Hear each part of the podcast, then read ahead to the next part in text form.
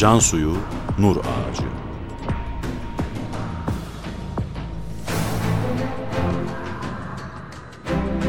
Metin Yusuf Ziya Özkan. Yöneten Ömer Parlak.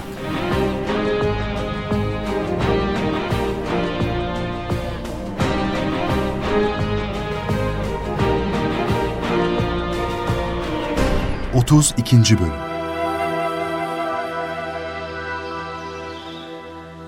Bediüzzaman cenneti anlattığı 28. sözü sizin bahçede yazmış. Öyle mi Süleyman Efendi? Cenab-ı Hak lütfetmiş elhamdülillah. Bizim bahçeye de o yüzden cennet bahçesi diyorlar artık. Onun çok yakınındasınız. Onda ne buluyorsunuz ki? Bunu anlatmak çok zor. Neden? Bediüzzaman sıradan bir insan değil. Onun yapabildiklerine bizim gücümüz yetmez. Nasıl yani? Zaman zaman hastalanır. Fakat ne olursa olsun Allah'a verdiği sözde durur. Mesela her gece mutlaka önce Kur'an-ı Kerim'den virt edindiği sureleri okur. Resul-i Ekrem'in meşhur duası olan Cevşenül Kebir'i okur. Abdülkadir Geylani, Şah-ı Nakşibend gibi büyük evliyaların münacat ve dualarını okur. Her gece mi? Dur, dahası da var. Sonra Salavat-ı Nuriyeleri okur. Özellikle Risale-i Nur'un menbaı olan Hizb-ü Nuriye'yi ve Kur'an ayetlerinin lemalarına olan hizip ve münacatları okur. Bunları tamam edince de Risale-i Nurlarla meşgul olur. Bütün bunları yapan adamın insanlarla görüşmeye vakti kalmaz ki. Bizimkiler boşuna telaş ediyor desene. Sizinkiler kim? Anlayamadım. Boş ver. Normal bir insan bunlara takat getiremez. Güç yettiremez. Peki Çam Dağı'nda ne yapıyor? Tefekkür ediyor. Tefekkür de bir ibadet biliyor musun? Düşünüyor yani. Cenab-ı Hakk'ın rahmet eserlerini seyrediyor ve Allah'ı görür gibi oluyor. Orada nerede kalıyor? İki büyük ağaç üzerinde bir menzili var. Sonra katran ağacı var. Orada ne buluyor ki? Çam Dağı'nı çok seviyor. Ne bulduğunu kendine sorsanız ya. Ama bize dediği şu.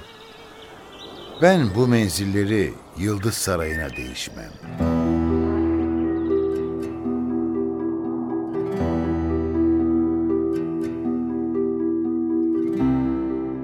İstirahati, hali çok iyi yani. Oysa ki onu Barla'ya gönderirken... İyi iyi çok iyi. Bu soruyu bir mektupla kendine sormuşlardı. O da şu cevabı vermişti.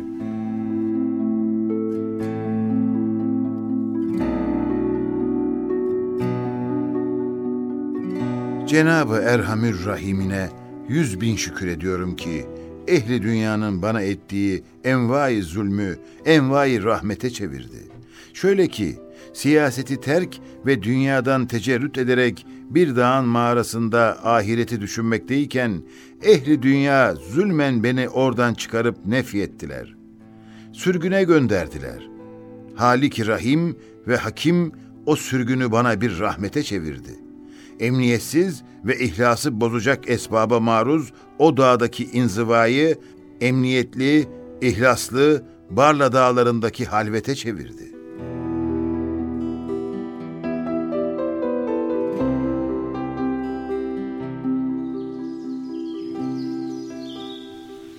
Demek böyle düşünüyor. Sizi ona götüreyim. Birlikte ziyaret edelim. Henüz zamanı değil. Verdiğin bilgiler için çok teşekkür ederim. Aramızda kalsın ama ben onu Allah için seviyorum. Biz de Allah için seviyoruz. Onu seven herkes Allah için seviyor.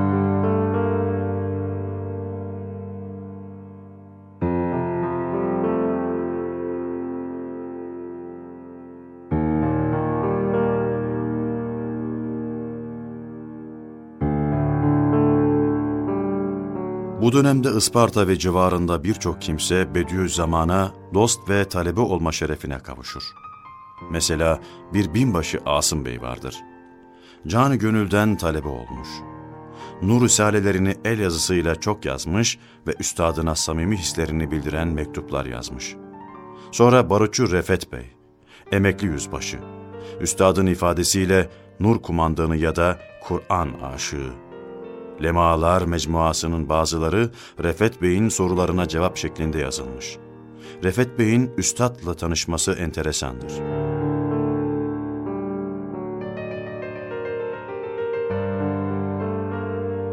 ...1930 yıllarında Isparta'da şube reisi olan eniştemin yanında bulunuyordum. Her gün kütüphaneye gidiyordum. Bir gün kütüphanedeki memurlar alimlerle ilgili konuşurken söz Bediüzzaman'dan açıldı.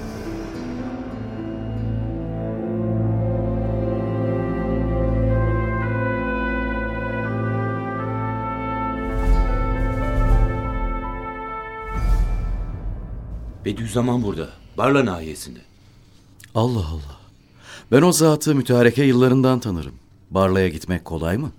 Sizin yerinizde olsam böyle bir şey yapmam. Neden? Sonra sizi mimlerler. Görüyorsunuz zaman kötü. Neden mimlesinler ki? Herkesin tanıdığı bir meşhur alimi ziyaret etmekte ne sakınca var? Onu ve ona yakın olanları takip ediyorlar. Bir şeyler çeviriyormuş. Hadi canım sen de. Bediüzzaman, Bediüzzaman'dır. Apaçık, net bir adamdır.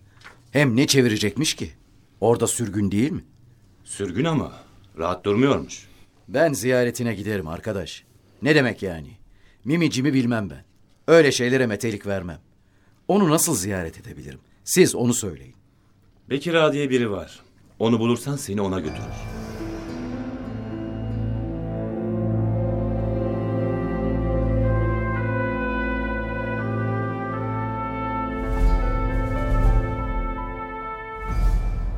Bekir Ağa'yı buldum. İki at temin ettik. Bağ ve bahçelerden geçerek gidiyorduk.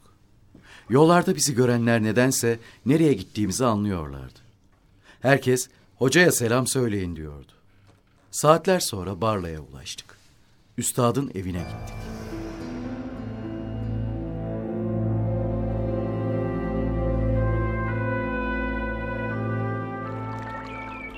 Hoş geldiniz. Buyurun.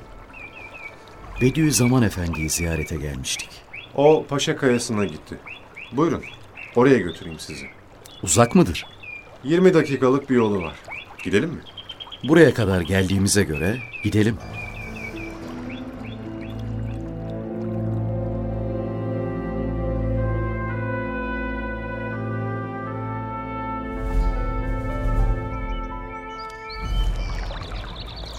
Bakın, üstad işte orada. Ne güzel bir insan bu böyle. Ak giysiler içinde çay yapmakla meşgul. Aman Allah. Harika. Selamünaleyküm efendim. Ziyaretçileriniz gelmişti.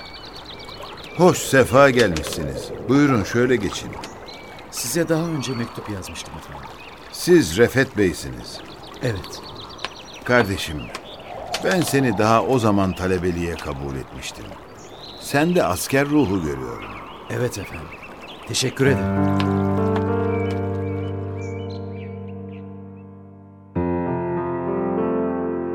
Artık Refet Bey de önde gelen sadık talebelerdendir. Müstakimdi. Ehli takvaydı. Hulusi Bey gibi birdenbire parlamış, ilerlemiş ve en yüksek nur talebelerinden olmuştu. Üstad Bediüzzaman da onu çok sevmiş, büyük iltifatlarda bulunmuş, has talebelerinin merkezine dahil etmişti. Nur kumandanı, Kur'an aşığı iltifatları onun için söylenmiştir.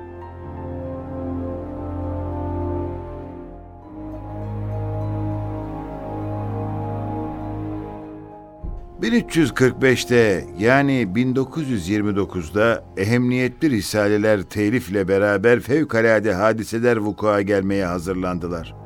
Ve o Resail-i Nur'un merkezi intişarı olan Barla nahiyesinde ziyade sıkıntı müellifine verildi. Ve hususan küçük mescidine ilişildiği zaman Risale-i Nur şakirtleri kuvvetli bir rica ile dergah-ı ilahiyeye iltica edip Ya Rab bu müthiş rüyayı hayra tebdil eyle diye yalvardılar.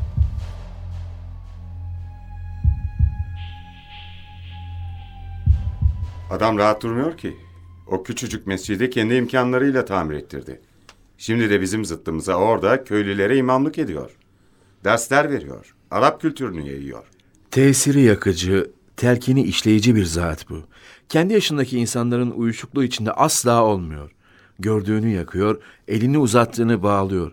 Sürekli dairesini genişletiyor. Ve senin gibi düşünenler de sert tedbirler uygulamamakta nedense direniyorlar. Problemi yangına dönüştürmeden söndürmek lazım. Büyütmenin alemi yok. Siz bunu söylerken bu ateş alabildiğine büyüyor. Onun yazdığı eserler Bedreli Santral Sabri Efendi tarafından çoğaltılıp çoğaltılıp etrafa yayılıyor. Santral Sabri dediniz. Siz nereden biliyorsunuz? Bilmeyen mi kaldı zannediyorsun? Bu adam tükenmez bir azim ve bitmez bir gayret sahibi. Behemhal önü kesilmeli, susturulmalı. Konuşmaktan daha çok okunuyor. Bu da bir çeşit konuşmadır. Hem de en etkili konuşma. Biz ezanın da Kur'an'ın da Arapça aslıyla okunmasını yasak ettik. Kim dinliyor? Bazı şeyleri yasak etmek mümkün değildir. Hemen en kısa zamanda o adamı mescidinde suçüstü yakalamak gerekiyor. Bugün ayın kaçı? 18 Temmuz 1932. Kimseye duyurmadan ani bir baskın yapılacak. Nahiye müdürü gelsin.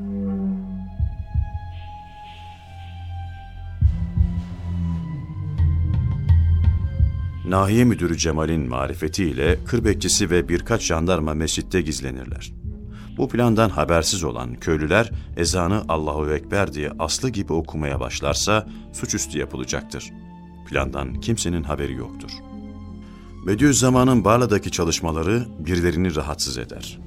Esas rahatsız olan şeytandır. Şeytanın cinlerden ve insanlardan çeşitli yaranları, tezgaha gelmiş adamları vardır.'' Barla Nahiye Müdürü Cemal'in marifetiyle Bediüzzaman'ın tamir ettirip köylülere namaz kıldırdığı mescitte gizli tertibat alınır.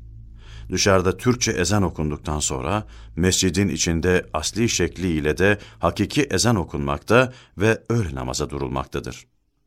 Olayı o küçük mescitte müezzinlik yapan Şemi Güneş şöyle anlatıyor.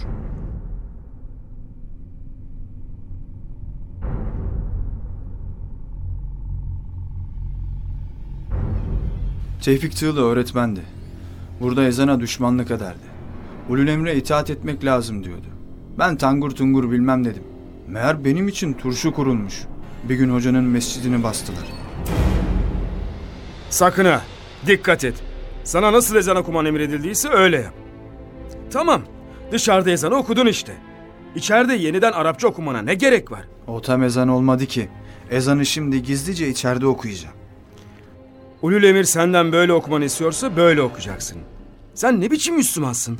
Müslümanlıkta ulul emre itaat lazımdır. Sense asi oluyorsun. Olmaz. Asıl senin dediğin gibi olmaz. Ben ezanı okuyacağım. Allahu Ekber, Allahu Ekber. Allahu Ekber, Allahu Ekber. Eşhedü en la ilahe... Tamam. Yakaladım seni. Şahitsiniz. Şahitsiniz. Arapçadan okudun. Jandarmalar. Tut bunu. Yakalayın. Kaç buradan. Tut. Tut.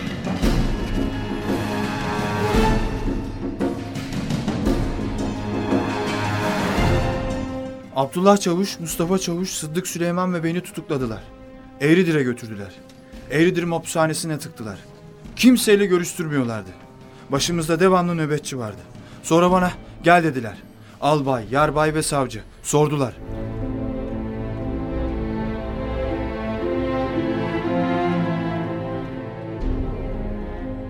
Doğruyu. Sadece doğruyu söyleyeceğine yemin eder misin? Bu zaten vazifemiz. Allah'ın emri. Yemine ne gerek var? Müslüman her yerde sadece doğruyu söylemeli. Müslümanız elhamdülillah. Olsun. Sen yine de yemin et. Vallahi billah. Olmadı. Doğru dürüst yemin et. Doğru dürüst yemin bu işte. Başka nasıl olur ki? Böylesi yasak. Sen doğru söyleyeceğime namusum ve şerefim üzerine and içerim diyeceksin. Peki, sizin dediğiniz gibi olsun. Bu sözleri söyle o zaman. Doğruyu söyleyeceğime namusum ve şerefim üzerine and içerim. Oldu mu? Evet oldu. Şimdi söyle bakalım. O kürde 125 altın para gelmiş. Onunla ne kadar malzeme aldınız? Bazlama diye biz ekmeğe deriz. İnsan bir oturuşta kaç bazlama yiyebilir ki? Top, tüfek, endah, silah olarak ne aldınız? Ne kadar mevcudunuz var? Efendim, Türk hükümeti bir gemidir. Geminin içindeki aletleri kullananlar sizlersiniz. Bu gemiye neler girip çıktığını elbette en iyi siz bilirsiniz. Onun topu tüfeği bir yana birliği ve dirliği bile yok. Senin çoluğun çocuğun var mı? Var efendim. Bak eğer doğru söylemezsen seni asacaklar. Ya bu zat ancak Kur'an'ın tellalı. Topu tüfeği ne yapacak o? Topu tüfeği hepsi Kur'an. Peki ya ezan meselesi? Ezan var tabi. Siz nasıl emrederseniz öyle. Ezanı nasıl okudun sen? Dışarıda herkes duydu. Hükümet nasıl istediyse ben de öyle okudum. Ya içeride ne yaptın? Efendim? İçeride ne yaptın diyorum. Namaz kılacaktım ama tutup buraya getirdiler.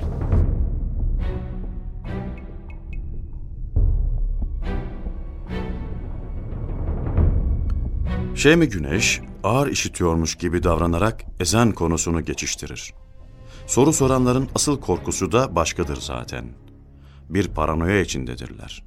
Yönetime yaranmak isteyen bazı kimselerse korku üretmekte mahirdir. 1928 yılında çıkarılan özel bir af kanunuyla şark sürgünlerine istedikleri yere gidebilecekleri bildirilir. Lakin Bediüzzaman'a bu hak verilmez. Olayın yankısı üzerine Şam'da bulunan kız kardeşi Alime Hanım'dan bir mektup gelir.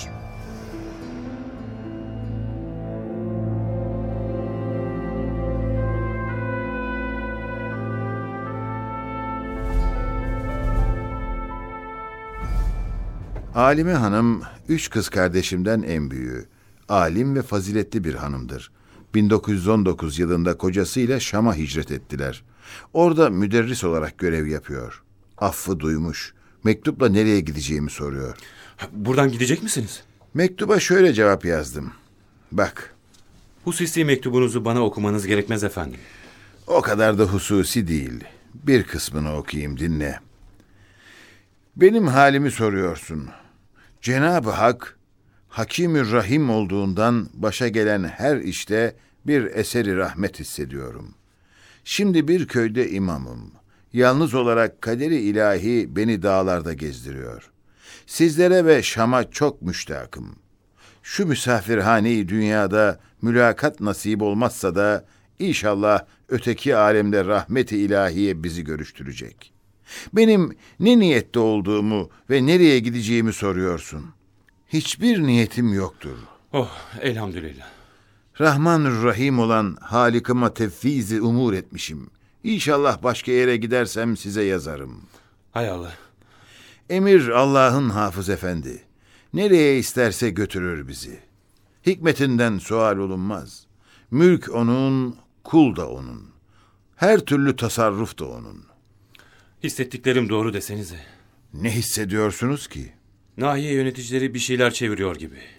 Herkes vazifesini yapar. Şeytan da, insan da.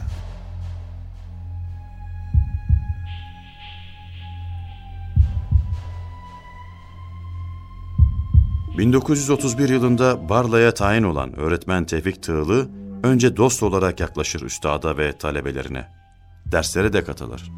Bediüzzaman, Barla'da bulunan dost ve talebeleriyle dersler yapmaktadır. Bu derslerde bir risale, derse katılan talebeler tarafından sırayla okunmakta, yeri geldikçe de üstad tarafından açıklanmaktadır.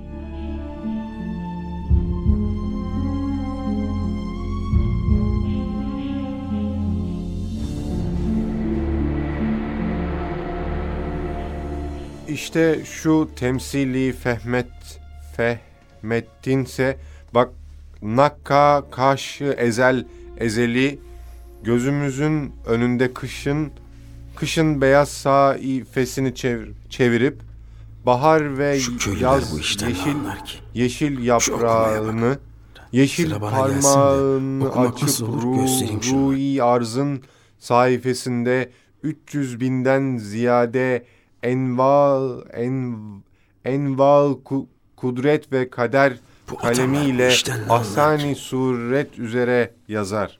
Buyurun kardeşim, biraz da siz okuyun. Ben mi efendim? Yok yok, Tevfik Bey okusun. Ben mi okuyayım? Evet, buyurun.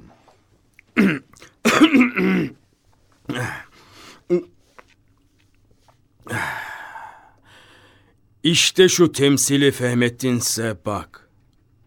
Nakkaşı ezeli, gözümüzün önünde kışın beyaz sayfasını çevirip, bahar ve yaz yeşil yaprağını açıp, Ruhi Arz'ın sayfasında 300 binden ziyade enva kudret ve kader kalemiyle ahseni suret üzere yazar. Birbiri içinde birbirine karışmaz. Beraber yazar. Birbirine mani olmaz. Teşkilce, suretçe birbirinden ayrı. Hiç şaşırmaz. Yanlış yazmaz. Evet, en büyük bir ağacın ruh programını bir nokta gibi en küçük bir çekirdekte derc edip muhafaza eden zatı hakimi hafiz vefat edenlerin ruhlarını nasıl muhafaza eder denilir mi? Kardeşim muallim gibi okuma. Nefsine oku, nefsine.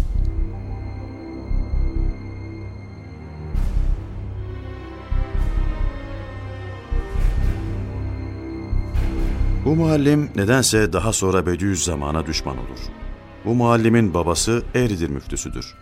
Tevfik Tığlı, nahiye müdürüyle birlikte üstadın aleyhine çalışmaktadırlar. Bediüzzaman Eğridir müftüsüne bir mektup yazar ve o mektupta der ki,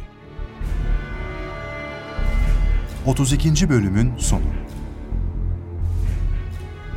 Yarın aynı saatte tekrar görüşmek üzere. Burç Prodüksiyon